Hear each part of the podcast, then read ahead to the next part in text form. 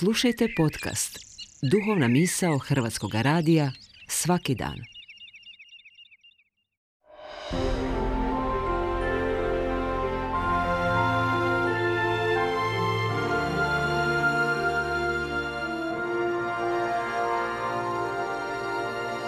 Duhovna misao. Urednica je Blaženka Jančić.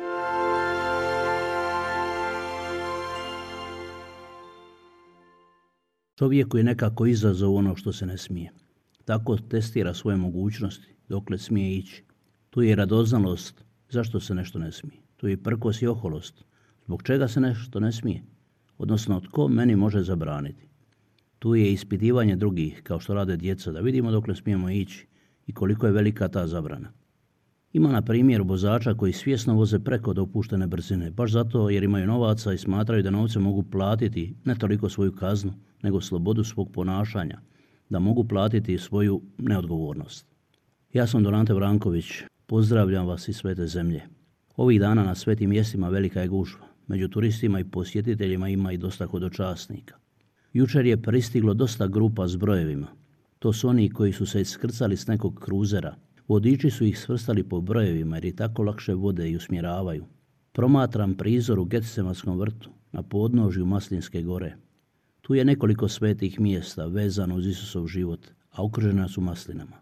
Maslina je drvo koje i kad se posječe i kad izgori, ponovno se izmladi. Maslina je, kažu, kao majka. Primate kad god se vratiš. Ove u Gestemanskom vrtu izgledaju veoma stare. Stabla možda nisu iz Isusovog vremena, ali korijeni sežu u duboku prošlost.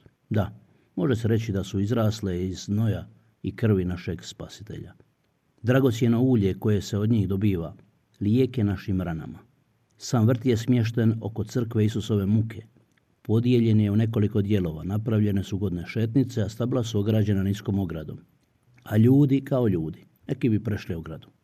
Neki bi se samo prošetali na zavis drugima. Neki bi se bolje uslikali. Neki bi ubrali neku grančicu za uspomenu. Jedan od gore spomenutih putnika s brojem Iskoristio je nepažnju čuvara, zanemario je natpise upozorenja i preskočio. I ne samo da je preskočio, nego je ostao nekoliko minuta šepirajući se kao paun, kao da je osvojio neki novi svijet, kao da je zagospodario sudbinom. Neki su se na to smješkali, neki su bili ljuti, neki zavidni. Tada mu je prišao jedan vodič. Ni njegove namjere možda nisu bile čiste i pobožne. Možda i njemu nije bilo ugodno zbog ljudi koje je vodio – kojima je naglašavao što se smije, što ne. Sve to možda, ali je polagano rekao nešto što vrijedi zapamtiti. Ako ti je to važno, zašto tamo ideš? Drugim riječima, rekao mu i ako ti je to sveto, nemoj po tome gaziti.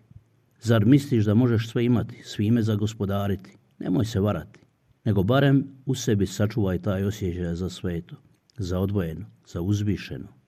Izuj se, reče Bog Mojsiju, Mjesto na kojem stojiš sveto je mjesto. Ima i drugi dio poruke. Ako ti nije sveto, opet nemoj gaziti po onome što je drugome sveto. Nije pristojno, nije u redu, a nije ni pametno. Nemoj se rugati s onim što je drugome važno. A ti poradi na tome da u sebi otkriješ stvari koje su ti važne i svete. I čuvaj ih, jer one zapravo čuvaju tebe. Kao što su one svete noći grane starih maslina gorko plakale. Uđi iti u taj sveti vrt često. Pa će te blage svete grane štititi i tješiti kad bude teško. Liječiti kao ulje. Ima poruka i pouka koje su nam tako bliske i svakidašnje, a opet važne i duboke. Za zamisliti se. Hvala vam na slušanju. Bog vas blagoslovio.